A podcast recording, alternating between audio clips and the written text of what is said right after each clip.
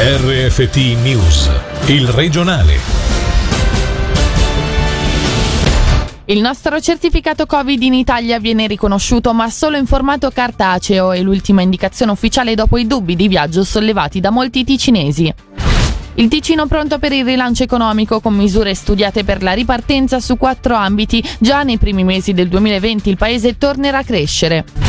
Incentivi per le bike e soldi in cambio dei chilometri percorsi alle aziende tra le iniziative di Lugano Pedala che mira a potenziare la mobilità su due ruote. Dopo Federer, la testimonia di Svizzera Turismo è Michel Hunziker attesa in Ticino ad agosto tra il Fiore di Pietra e i Castelli di Bellinzona. Buonasera dalla redazione. Non ci sono colpevoli per la morte delle due giovani alpiniste, tra cui l'insegnante del liceo di Mendrisio e della commercio di Bellinzona, sul decesso per assideramento della 29enne Martina Svilpo e della 28enne Paola Viscardi. La procura di Aosta ha infatti chiuso il fascicolo senza formulare accuse e senza ipotesi di reato. Entrambe, lo ricordiamo, erano rimaste bloccate sabato scorso sul Monte Rosa a causa del maltempo. Dal rapporto stilato dal soccorso alpino della Guardia di Finanza di Cervina, infatti, non sono emerse responsabilità responsabilità a carico di terzi. L'analisi effettuata da un medico legale inoltre ha stabilito con certezza che le due alpiniste sono morte per assideramento. Voltiamo pagina, il certificato Covid rilasciato nel nostro cantone in Svizzera in Italia viene riconosciuto ma solo in formato cartaceo. Per chi ne è in possesso il tampone non serve, è l'ultima indicazione scaturita oggi dopo uno scambio tra Bellinzona e Roma. Per fare chiarezza sui dubbi di viaggio di molti ticinesi sentiamo il servizio di Angelo Chiello. Mentre chi si sposta in treno verso Comodo Modossola finora ha subito forti ritardi a causa dei controlli, chi ha intrapreso un viaggio oltre il raggio dei 60 km a cavallo del confine, all'interno dei quali non servono certificazioni né tamponi, fino ad oggi è stato attanagliato da molti dubbi relativi alla necessità di eseguire un test nonostante la vaccinazione, dato che per il momento il certificato Covid svizzero non è stato integrato nel Green Pass europeo anche se il governo italiano, tramite un'ordinanza del ministro della Sanità entrata in vigore il primo luglio, riconosce la certificazione svizzera invitando comunque a consultare il sito viaggiaresicuri.it a fare più chiarezza ai nostri microfoni e il farmacista cantonale Giovan Maria Zanini. L'Italia riconosce i certificati rilasciati dalla Svizzera, c'è almeno un inghippo, è consigliabile avere con sé il certificato cartaceo perché eh, a livello di Unione Europea non è ancora attiva la lettura dei codici eh, elettronici, bisogna avere il documento cartaceo e poi verrà verificato con il documento di identità che quel documento si riferisce alla stessa persona. Sempre il farmacista cantonale ha confermato un drastico calo delle domande di vaccinazione. Attualmente non ci sono più ticinesi in lista d'attesa e la prima dose si può ottenere nel giro di poche ore. Posso confermare che negli ultimi giorni in Ticino, anche in Ticino come nel resto della Svizzera abbiamo avuto un chiaro rallentamento delle domande di vaccinazione. Ci si può iscrivere e ricevere l'appuntamento e la prima vaccinazione in pochissimi giorni, vaccino l'abbiamo, le persone adesso cominciano a scarseggiare quelle che intendono vaccinarsi, bisogna fare ancora uno sforzo per raggiungere quell'obiettivo che recentemente sia il Consiglio federale sia gli esperti tecnici hanno dichiarato come necessario, cioè l'80%. Il gruppo strategico per il rilancio del Ticino presenta il suo primo bilancio. La task force, che comprende politici, rappresentanti dell'economia e del mondo sindacale, per oltre un anno ha analizzato il tessuto economico e sociale ticinese, identificando alcuni ambiti di intervento su cui strutturare la ripartenza economica. La Svizzera e il Ticino, emerso dall'analisi, hanno saputo affrontare la crisi limitando i danni. Sentiamo il professore emerito dell'USI, Mauro Baranzini.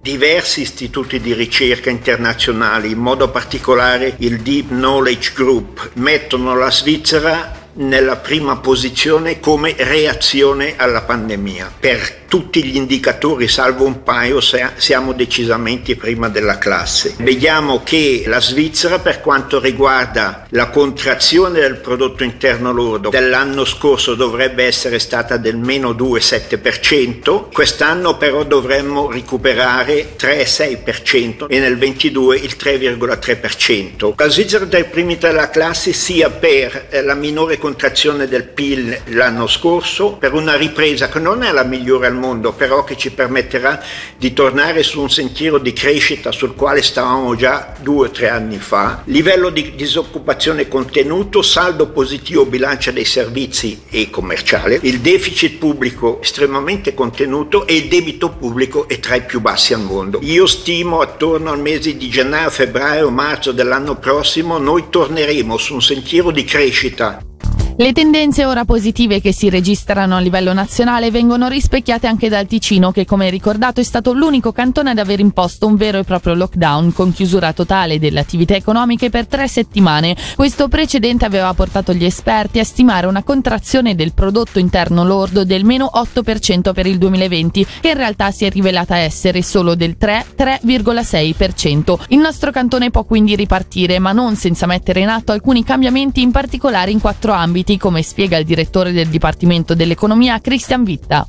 Da scenari in cui si prevedevano addirittura contrazioni del prodotto interno lordo superiori all'8%, oggi possiamo dire ci siamo riagganciati al trend che si sta registrando a livello svizzero, trend sicuramente meritevole di attenzione. La pandemia ha in fondo accentuato due tendenze trasversali che già erano presenti, da un lato la digitalizzazione, dall'altro lo sviluppo sostenibile. L'obiettivo è rafforzare le condizioni quadro per favorire quindi una crescita economica duratura e sostenibile sul nostro territorio. Gli ambiti di intervento sono stati identificati in quattro aree, la ricerca e l'innovazione, formazione, l'amministrazione pubblica e le infrastrutture e un quarto ambito, la responsabilità sociale delle imprese. Primo grosso capitolo sono gli investimenti nella ricerca e nell'innovazione, qui si tratta di moltiplicare. L'ambito 2 è quello della formazione, le competenze del digitale vanno accresciute, si sono intensificati gli utilizzi di questi strumenti, dei programmi intergenerazionali digitali sia all'interno delle aziende che delle società più in generale dovranno essere promossi e sviluppati. Prevedere più luoghi, momenti ed eventi di orientamento, la società sta cambiando molto rapidamente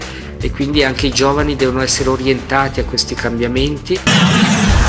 Due arresti per furto nel Bellinzonese a finire in manette, un 25enne svizzero del Bellinzonese con precedenti e un 21enne svizzero senza fissa dimora, sospettati di aver compiuto almeno 23 furti ad auto non chiusa chiave per un bottino di oltre 12.000 franchi. Sentiamo il servizio di Davide Maggiori. L'indagine è scattata a maggio dopo che nella regione era stato registrato un incremento di furti senza scasso ad auto. Gli approfondimenti della polizia cantonale hanno portato all'arresto di un 25enne cittadino svizzero del Bellinzonese con precedenti e già oggetto di un'inchiesta per fatti analoghi e di un 21enne cittadino svizzero senza fissa dimora responsabili di almeno 23 furti per un bottino di oltre 12.000 franchi. I due prendevano di mira veicoli non chiusi a chiave o coi finestrini leggermente aperti, riuscendo ad abbassarli e accedendo all'abitacolo per trafugare denaro contante, borsellini, carte di credito e altri oggetti di valore. Nell'ambito dell'inchiesta altre due persone risultate coinvolte sono state identificate e interrogate. Le principali ipotesi di reato sono di furto, danneggiamento e violazione di domicilio.